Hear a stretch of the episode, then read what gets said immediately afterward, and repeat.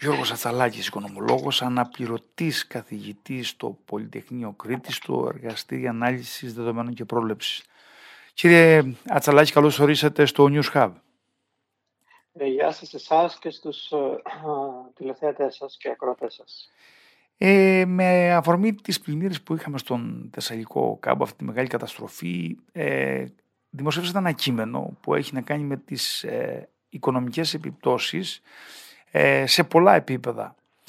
Δεν έχει βιώσει τέτοια καταστροφή η περιοχή όπως ε, λένε όσοι είναι από την περιοχή και το είδαν και ιστορικά το θέμα και θα θέλαμε εισαγωγικά λίγο να μας πείτε για τις επιπτώσεις που θα έχει στην οικονομία και βήμα-βήμα να αναλύουμε τα στάδια που έχετε βάλει και στο άρθρο σας.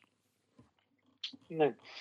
Ε, καταρχήν να πούμε ότι τα πλημμυρισμένα εδάφη είναι περίπου στις 700.000 στρέμματα. Ε, αυτό σημαίνει ότι είναι κάτι λιγότερο από το 1 πέμπτο του Θεσσαλικού κάμπου, ο οποίος ε, έχει έκταση περίπου 5 εκατομμύρια στρέμματα. Ε, με αποτέλεσμα η σημαντική παραγωγή η οποία, με την οποία συμβάλλει η Θεσσαλονίκη, ε, η Θεσσαλία σε όλη την αγροτική και κτηνοτροφική παραγωγή ε, να είναι πολύ σημαντική. Οι εκτιμήσεις μας είναι ότι θα επηρεαστεί το ακαθάριστο εθνικό προϊόν ε, τουλάχιστον δεν θα φτάσει στα ποσοστά που είχε προβλεφθεί αν συνυπολογίσουμε και τις ε, ε, ζημιές από την πυρκαγιά στον Εύρο και στο Ρόδο. Ε, όλα αυτά φυσικά ε, αυτή τη στιγμή είναι απλά εκτιμήσεις, δεν μπορούμε να κάνουμε κάποια ασφαλή πρόβλεψη αν δεν ε, μετρηθούν ε, και καταγραφούν οι ζημιές.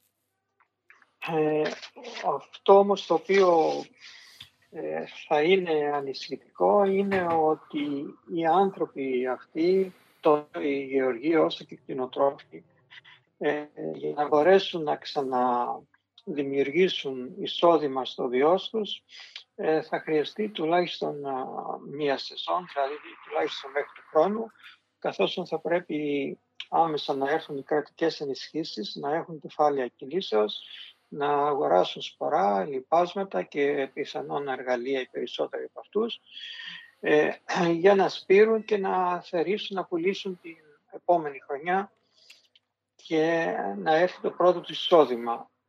Άρα σε αυτό το χρονικό διάστημα ε, οι άνθρωποι αυτοί ουσιαστικά είναι άνεργοι, το ίδιο και οι μισθωτοί που δούλευαν στον αγροτικό και κτηνοτροφικό τομέα. Υπάρχει και πρόβλημα στη μεταβατική φάση, έτσι, δηλαδή μέχρι να μπουν ε, χρήματα με τον, με τον οποιοδήποτε τρόπο από το κράτος ε, στα χέρια τους, υπάρχει μεταβατική φάση που πρέπει να τα γίνουν οι άνθρωποι.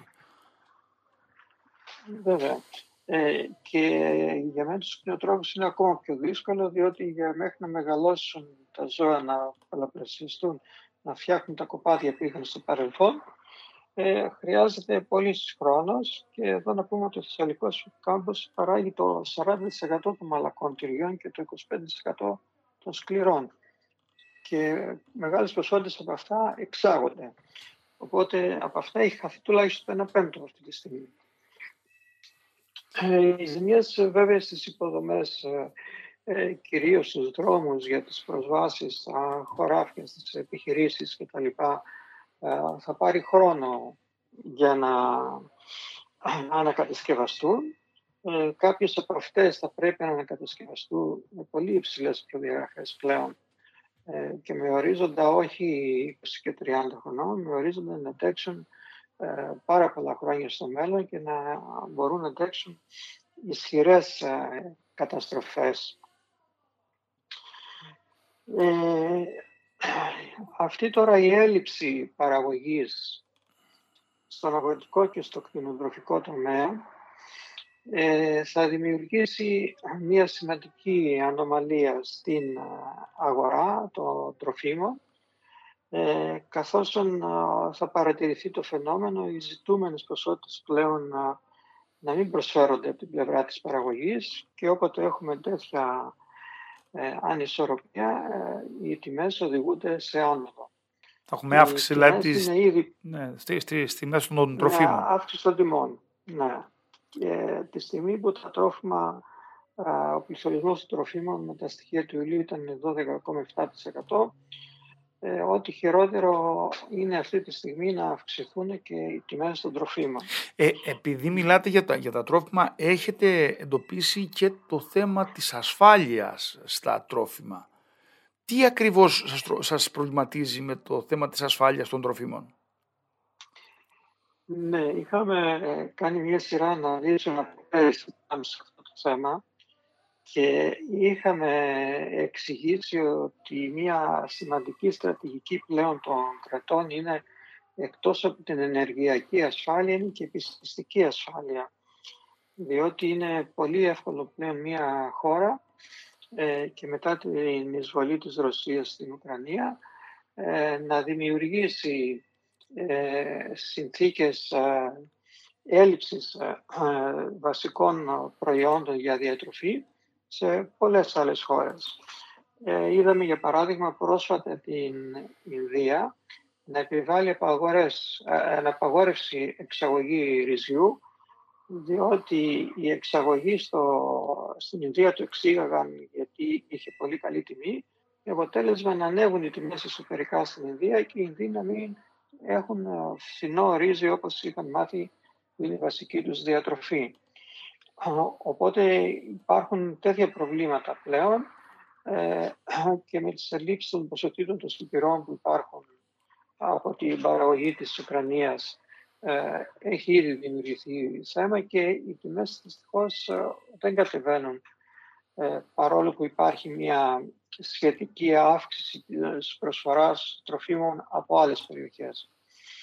Ξαναγυρνώντας στη δικιά μας περίπτωση τώρα, η, αυτή η προσφερόμενη ποσότητα γεωρικών και κτηνοτροφικών προϊόντων που θα πρέπει να αναπληρωθεί ή θα γίνει από άλλες περιοχές της Ελλάδος που εξήγαγαν και θα σταματήσουν τις εξαγωγές, πράγμα το οποίο δεν είναι εύκολο, διότι θα έχουν μακροχρόνια συμβόλαια συνήθως αυτοί που κάνουν εξαγωγές και δεν μπορούν να τις σταματήσουν εύκολα ή θα αρχίσουν να εισάγονται τέτοια προϊόντα από κοντινές αγορές ε, από γειτονικές χώρες ε, πράγμα το οποίο θα ε, δημιουργήσει προβλήματα στο ισοζύγιο εξωτερικών πληρωμών ε, καθώς ενδέχεται και εξαγωγές να σταματήσουν ε, όχι ενδέχεται, σίγουρα θα σταματήσουν γιατί πολλά από τα προϊόντα της Θεσσαλίας εξαγόταν κιόλας και επιπλέον θα έχουμε και περισσότερες εισαγωγές.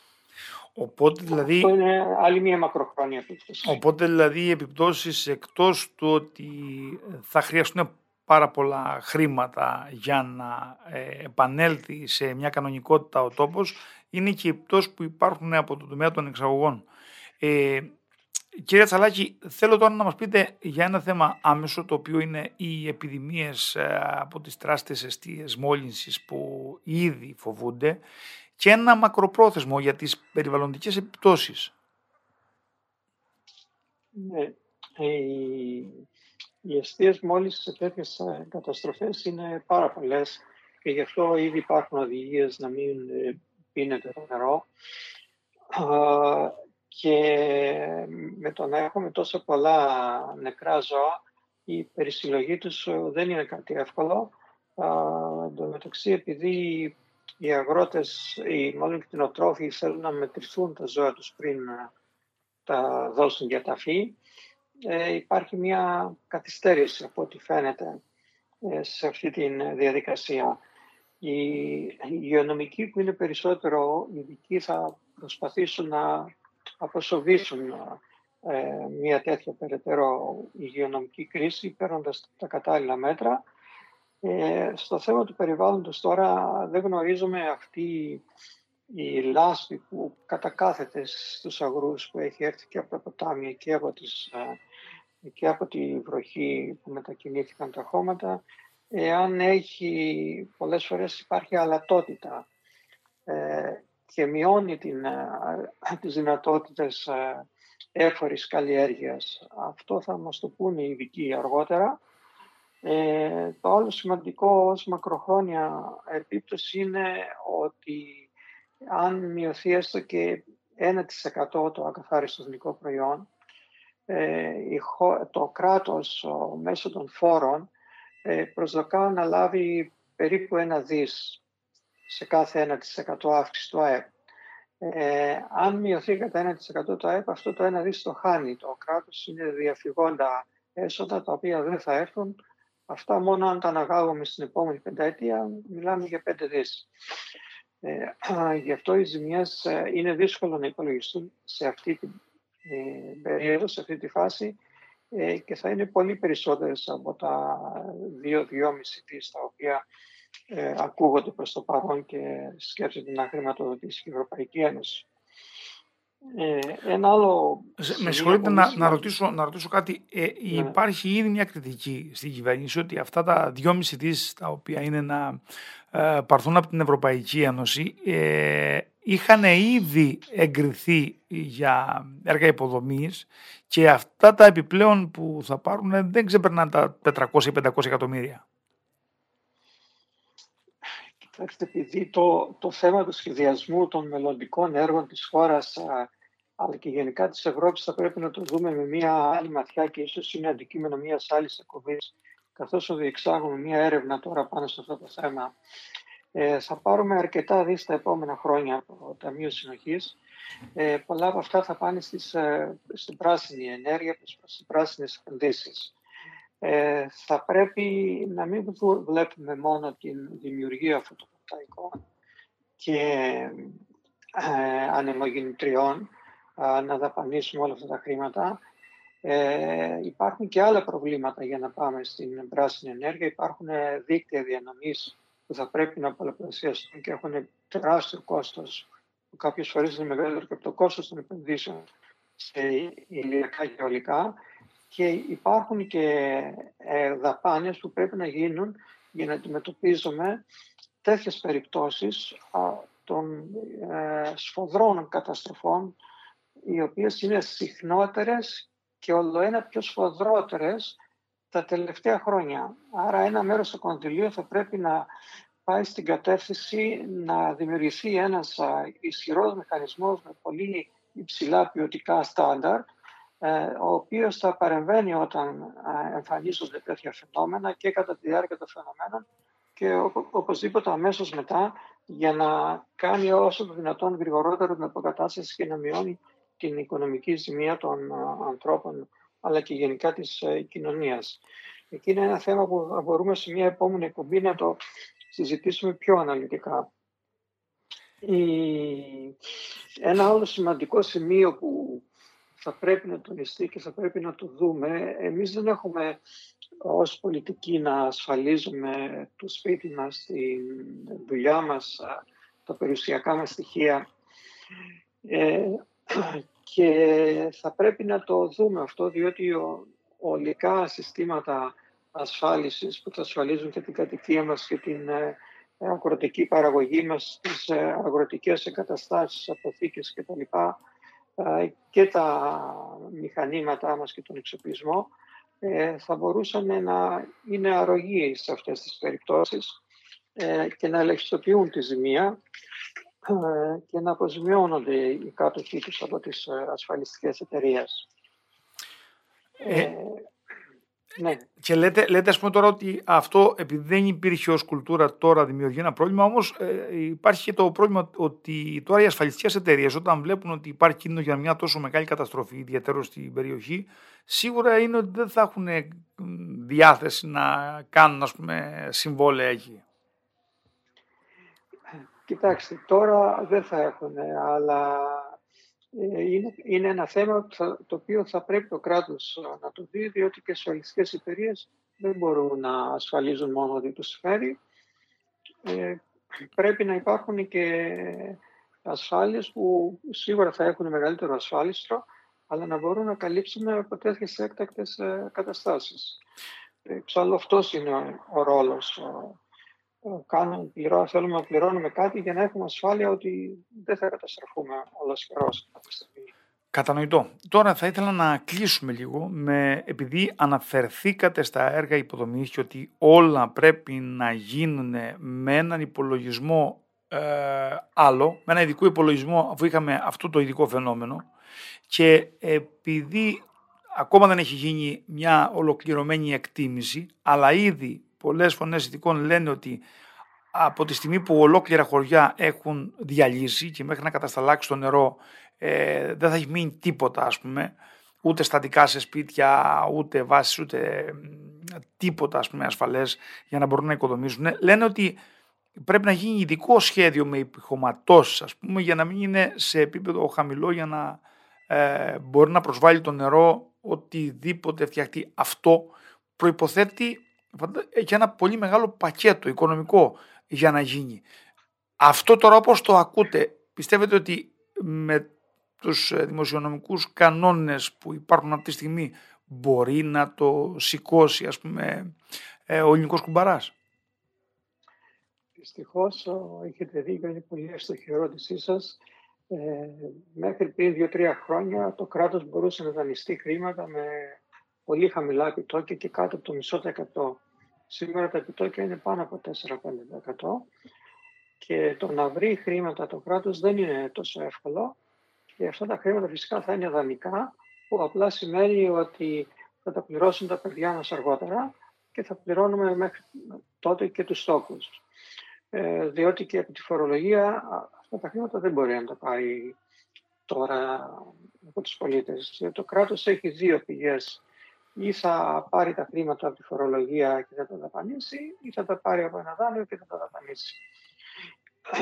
Ε, οπότε δυστυχώς είναι δύσκολη η ανέβρεση τέτοιων χρημάτων ε, και βλέπουμε ότι και η Ευρωπαϊκή Ένωση είναι αρκετά φιτολή διότι ε, και τα χρήματα της Ευρωπαϊκής Ένωσης ε, προέρχονται κυρίως από τις δικές μας ε, πληρωμές του ΦΠΑ όλων, όχι μόνο το δικό μας και όλων των, των χωρών.